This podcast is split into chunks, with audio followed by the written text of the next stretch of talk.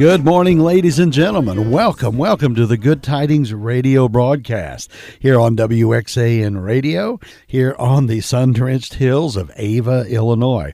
I am your radio pastor, Doctor David Pinkerton, and we're glad that you're tuned in today. However you're listening to us and wherever you may be listening to us from, it's an honor and a privilege to have you.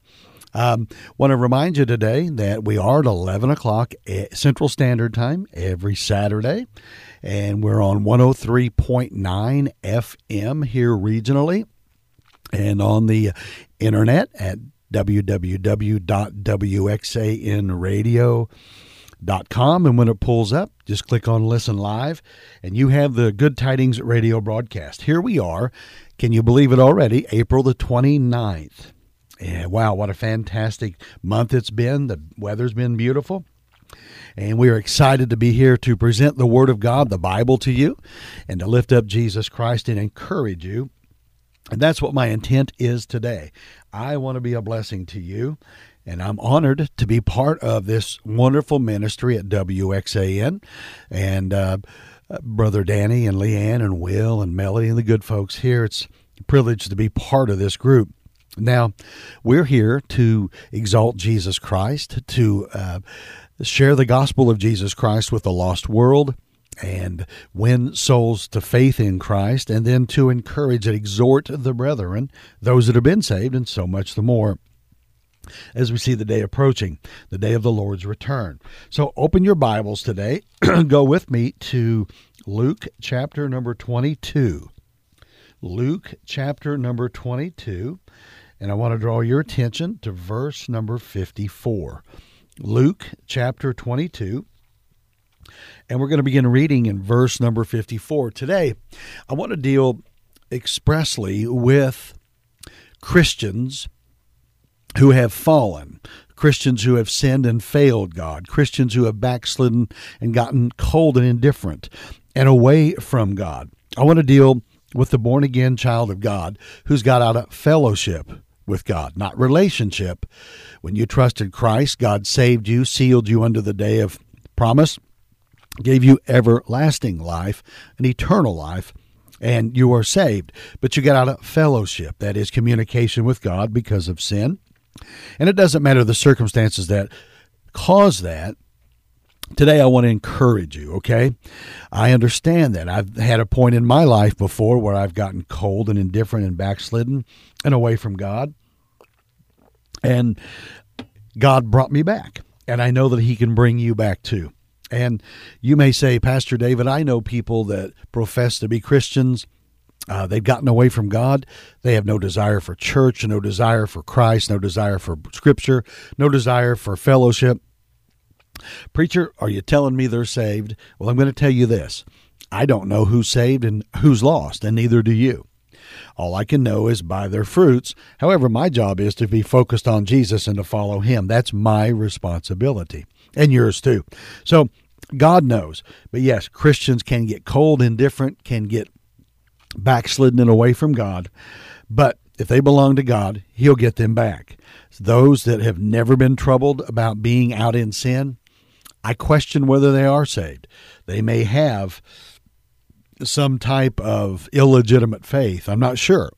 Only would God know. God would know. But if you're a truly genuine born-again child of God, God will convict you, and He'll draw you back to faith and uh, walk with Him.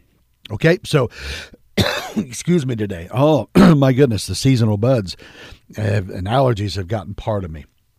Go to Luke chapter twenty-two. I want to speak to you today on the subject of you have fallen, but you can get up. You have fallen, but you can get up. By way of introduction, I want to ask you, you ever found yourself closer to God than you are now? You see, what it matters is that when you've trusted Christ as your Savior, you recognize you're a sinner, that God so loved the world that He gave His only begotten Son, Jesus, in John three sixteen.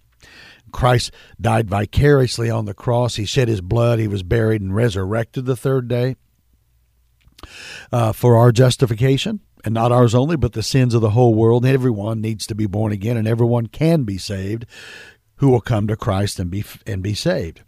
But you notice that once you got saved, everything went good for a while, and things were on fire. You're excited about Christ, the things of God, and so forth. And then eventually, as time went on, we forgot that the Christian life is not a sprint, it's a marathon. And Satan, the lust of the flesh, the lust of the eyes, the pride of life deal against us. And we catch ourselves, if we're not careful, sinning against God, getting cold and indifferent if we don't uh, recognize where we're at spiritually and stay faithfully following the Lord. So you've fallen. It doesn't mean you've lost your salvation. It means that you have lost your fellowship with God. And today I want to encourage you. Maybe you've fallen in your walk with Christ, but the good news is you can get up. The Bible says in Proverbs twenty-four and verse sixteen, "For a just man falleth seven times and riseth up again, but the wicked shall fall into mischief." Now in Luke chapter twenty-two, I draw your attention to verse number fifty-four, Luke twenty-two, verse number fifty-four. "Then took they him and led him and brought him into the high priest's house, and Peter followed afar off. And when they had kindled a fire in the midst of the hall, and were set down together, Peter sat down among them. But a certain maid beheld him as he sat by the fire, and earnestly looked upon him, and said, This man was also with him. And he denied him, saying, Woman, I know him not. And after a little while, another said unto him, or rather another saw him, and said, Thou art also of them. And Peter said, Man, I am not. And about the space of one hour after, another conveniently affirmed, saying, Of a truth, this fellow also was with him, for he is a Galilean. And Peter said, Man, here's the third time, I know not what thou sayest. And immediately, while he yet spake, the cock crew. And the Lord turned and looked upon Peter, and Peter remembered the word of the Lord, how he had said unto him, Before the cock crew, thou shalt deny me thrice. And Peter went out and wept bitterly." So Peter has fallen here, folks. He's a Christian. He's saved. He's put his faith in Christ. He's a disciple. Because of his pride, he ignored the fact that Jesus told him, "Hey, you're going to, you're gonna, you're gonna deny me three times." Well, Peter said, "No, I won't, Lord." And you know the the account biblically, but that's exactly what he did. Proverbs twenty-four sixteen says, "For a just man, or a justified man, a saved man, falleth seven times, and riseth up again, but the wicked shall fall into mischief." What would you think, folks, of a preacher who would curse and swear in front of a number of people? Let's say uh, men, women, children, teenagers. Well, Peter did just that. He denied the Lord. But in spite of it all, God gave him a new start, and Peter learned how to fail forward. So let me give you some thoughts today on you've fallen, but you can get up. Number one, failure doesn't have to be a hitching post. It can be a guidepost. We can learn from failures and sins. God has a way of bringing good out of our bad. Some some people, Christians, have a low self-esteem, and they think God sees them as a composite of all their failures. But that's not so. When I was young, I made a number of mistakes growing up, and my dad never, when we met new people, introduced me as, "This is my son David who who run the car off in the ditch," or who did something silly, and associated one of my silliness, some of my silliness, silliness in life to my identity. He never did that. He said, "This is my son David." Be why? Because my earthly father loved me, and he does, and I have the best dad in the world, Eugene Pinkerton, and he does. He loves me. But he never introduced me as a composite of all my failures. See, our Heavenly Father, when God forgives us, he forgets forgets our sins too and our failures as far as the East is from the West. So he doesn't go around saying, "Hey, look, you're a you're a, a composite of all your failures." No, he doesn't do that. He doesn't look at us from a judgmental perspective. He says, "Look, I'm not holding it against you because the blood of my son Jesus has saved you. I see you justified in him, And because of Jesus Christ, you are complete, you are whole, you are justified. So, number one, think about this. Failure doesn't have to be a hitching post. It can be a guidepost. Number two, if we fail God, it will probably be at a point of our greatest strength. Peter's greatest strength was his courage. Now, we criticize Peter for taking his eyes off the Lord on the Sea of Galilee and beginning to sink. But at least, folks, he had the courage to get out of the boat. The rest of the disciples stayed in there. But when they came to arrest Jesus, Peter was the one that pulled out the sword to defend Christ. He tried to take one, he tried to take the high priest's servant's head off. Peter was a big, burly fisherman. However, folks, he was courageous, but he cowered down before a teenage girl. In the area of his greatest strength, he failed. Let me give you some other biblical examples of courage and someone working in their strength, but they failed in that strength. Look at Moses. The Bible says that he was the meekest among men, and meekness means strength under control. But what'd he do?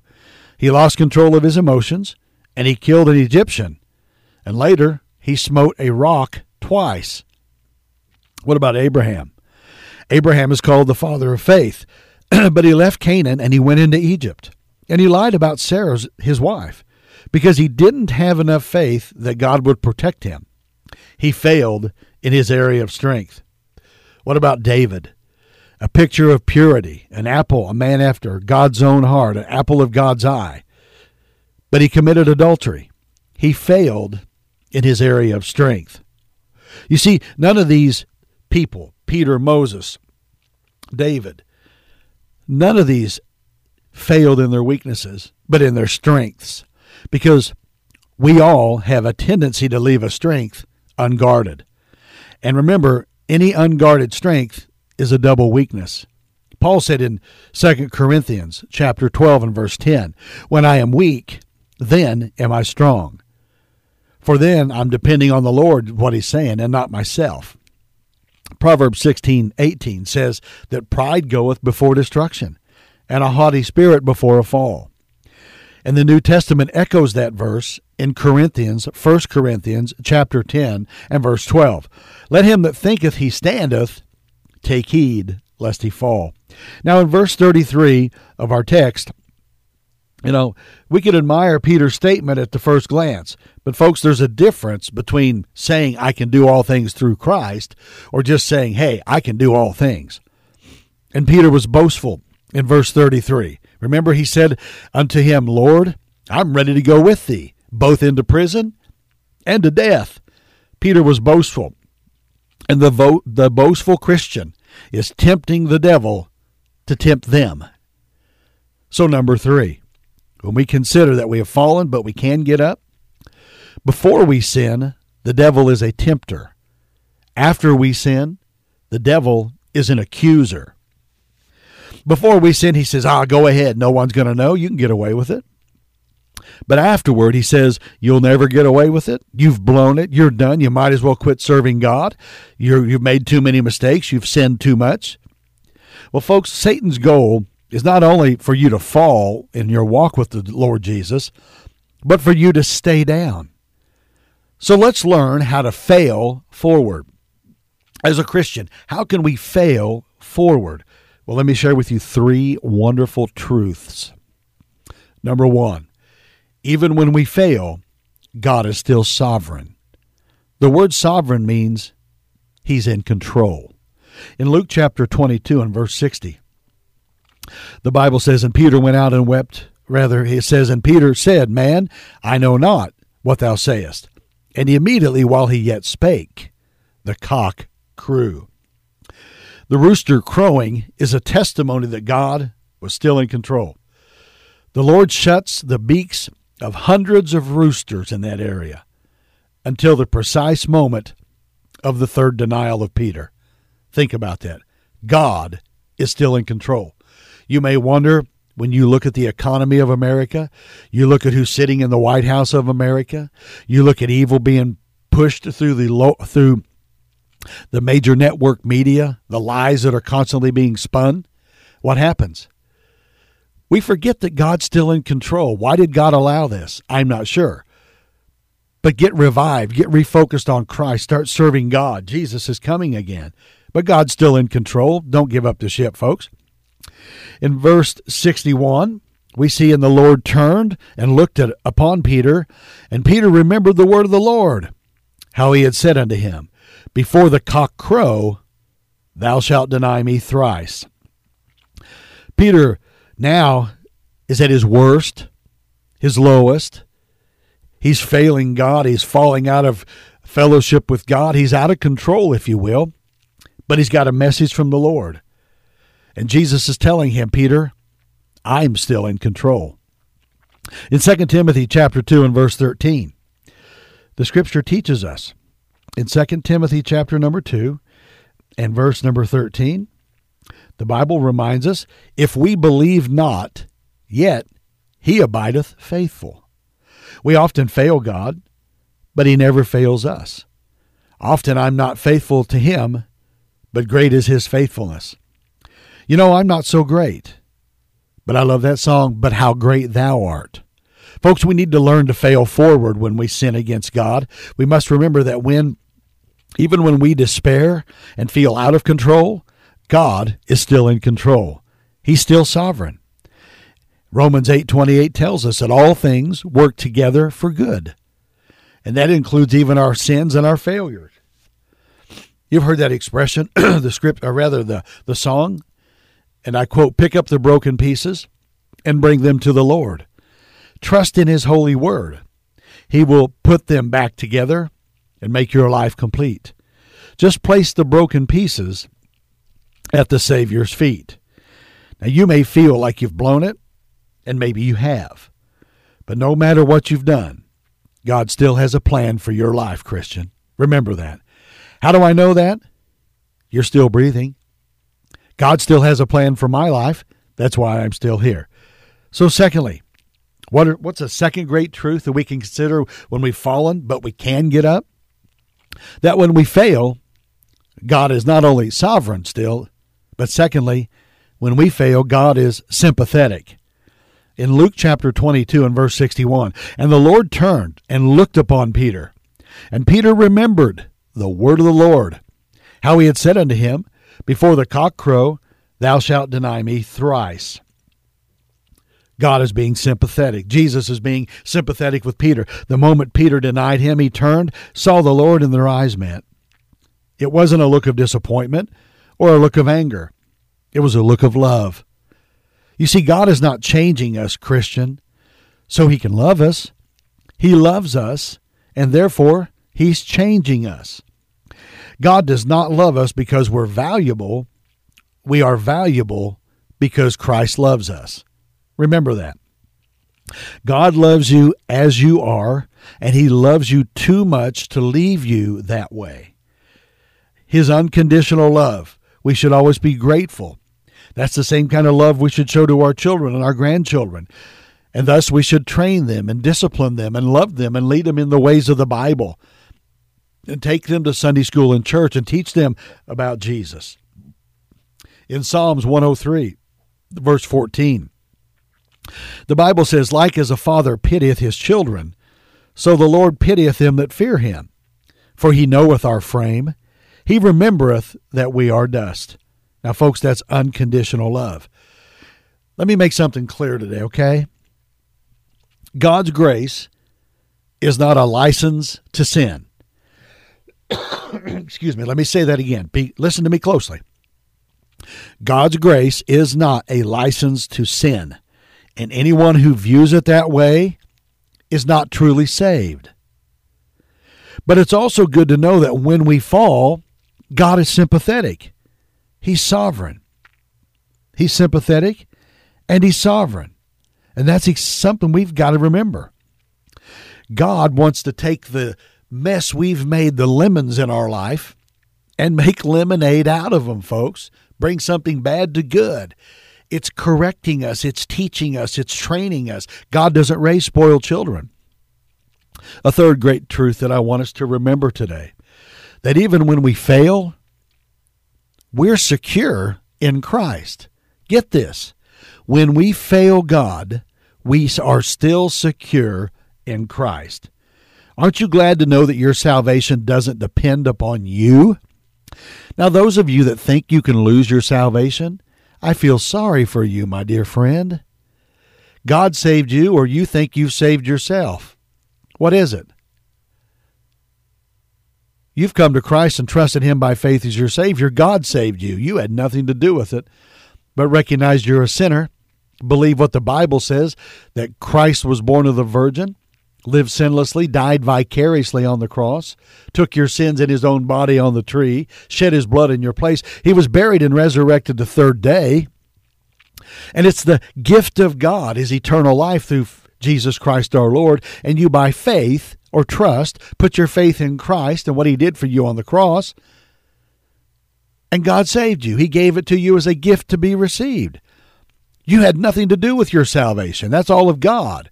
The Scripture says, I know that what God doeth, it shall be forever. When God saved you, He gave you eternal life, everlasting life. Aren't you glad your salvation doesn't depend on you? If you're depending on your good works to get to heaven, you're going to miss heaven and go to hell. If you've been born again, you're forever changed. You're safe and secure in the mighty hands of God. Think about this. In verse thirty-one and verse thirty-three of our text, there's a sifting process going on in Peter's life. Listen to what Jesus said to him in verse thirty-one.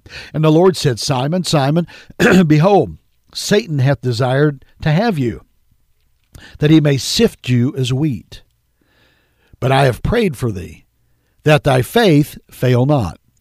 And when thou art converted, strengthen thy brethren. You see, there's a sifting process. Let me explain that. Chaff remains in the sifter.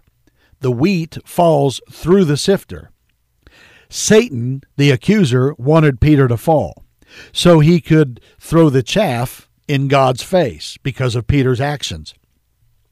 When the Bible, Jesus said Peter that Satan desired, that means that he had to ask permission of God in order to do anything to Peter's life. Do you get that? God is sovereign. He's in control. The devil's not in control. Quit giving him so much credit. He had to get permission from God to go after Peter. Jesus also knew there was some chaff and that Peter would never deal with it in his life until he became aware of it. So Jesus allowed it to happen to Peter, just like He allows temptation to happen to us. See, God doesn't isn't surprised by our sin. He allows it to come into our life, the temptation, and then when we choose to sin, God shows us, teaches us what He already knows. He allows us to know about ourselves. Satan had a malevolent motive for Peter, but Jesus had a benevolent motive for Peter. So Jesus used the devil's tool to help Peter, just like David used Goliath's own sword to cut off Goliath's head. You see, Jesus isn't concentrating on the chaff in your life. He sees the wheat, and He wants to cleanse you from your sin and revive and reestablish you. So there's a, there are three great truths today, and I, I must hurry.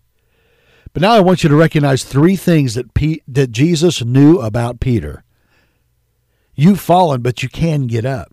Three things that Jesus knew about Peter. Number one, He knew Peter's failure. Secondly, He knew Peter's faith.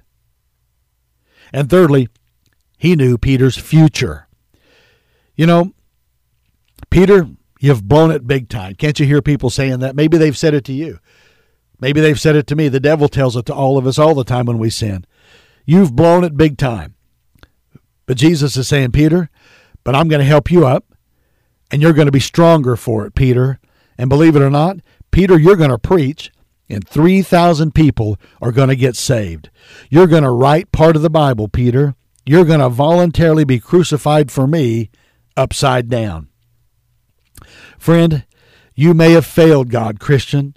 Who hasn't? All of us have. You've fallen. Get back up. Now, friend, what I want to tell you today, listening, don't fail to be saved. Do you know Christ is your Savior? Listen to the Bible.